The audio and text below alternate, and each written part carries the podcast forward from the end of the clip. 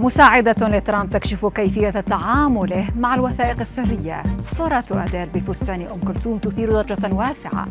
جيران ديك في ألمانيا يرفعون قضية ضد مالكه. هذه الأخبار وغيرها ننقلها لكم من قناة العربية، فأهلا بكم.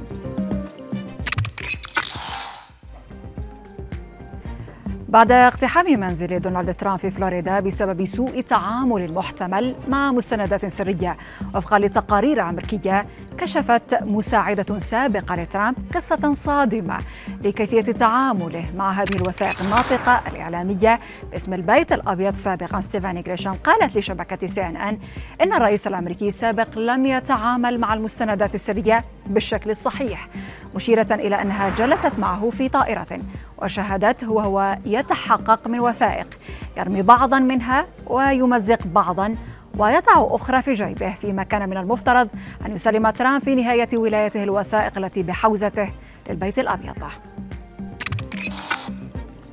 ضجة واسعة أثرتها صورة زعم ناشروها أنها للمغنية البريطانية أديل ترتدي فستانا ارتدته المطربة المصرية الراحلة أم كلثوم، وارتدت الحذاء نفسه. الصورة انتشرت بشكل واسع على مواقع التواصل، وصحبها تعليق يقول: الصورة للمطربة العالمية ترتدي نفس فستان أم كلثوم ونفس الحذاء، لكن تبين لاحقا أن الصورة لكوكب الشرق أم كلثوم مفبركة، ووضع وجهها على الفستان بدلا من وجه المغنية البريطانية أثناء حضور الأخيرة حفل توزيع جوائز جرامي الموسيقية لعام 2017. ونبقى في عالم مواقع التواصل، حيث رفعت امرأة أمريكية دعوى قضائية على شركة ميتا المالكة لفيسبوك بسبب إدمان ابنتها على الموقع.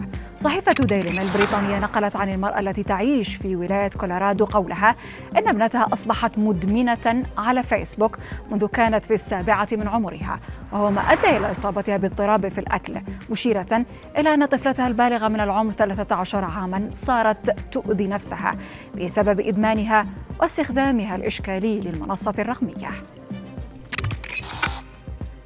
وفي حادثة قد تبدو غريبة بالنسبة للكثيرين، رفع مواطنون ألمان قضية على جارهم الذي يمتلك ديكاً صغيراً بسبب صياحه لنحو 200 مرة في اليوم لإبهار الدجاجات الأربع في حديقته. صحيفة تايمز البريطانية نقلت عن الجيران قولهم إنهم لم يعودوا يتحملون صياح الديك حتى أنهم لا يفتحون أي نافذة في منازلهم، مشيرين إلى أن بعض الجيران رحلوا من الحي بسبب إزعاجه، فيما قال مالك الديك إن الدجاجات تحتاج إليه وإلا ستنتف ريش بعضها.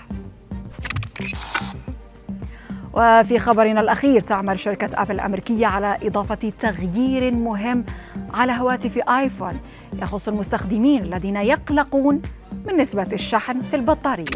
موقع تيك كرانش التقني أوضح أن التحديث الجديد يتمثل في إضافة نسبة مئوية لحجم الشحن إلى شاشة الهاتف، وتحديدا في الجهة اليمنى العليا، مشيرا إلى أن هذه الميزة تمنح المقياس الرقمي لحجم الشحن في البطارية معلومات أكثر دقة مقارنة بالشريط الأبيض الحالي.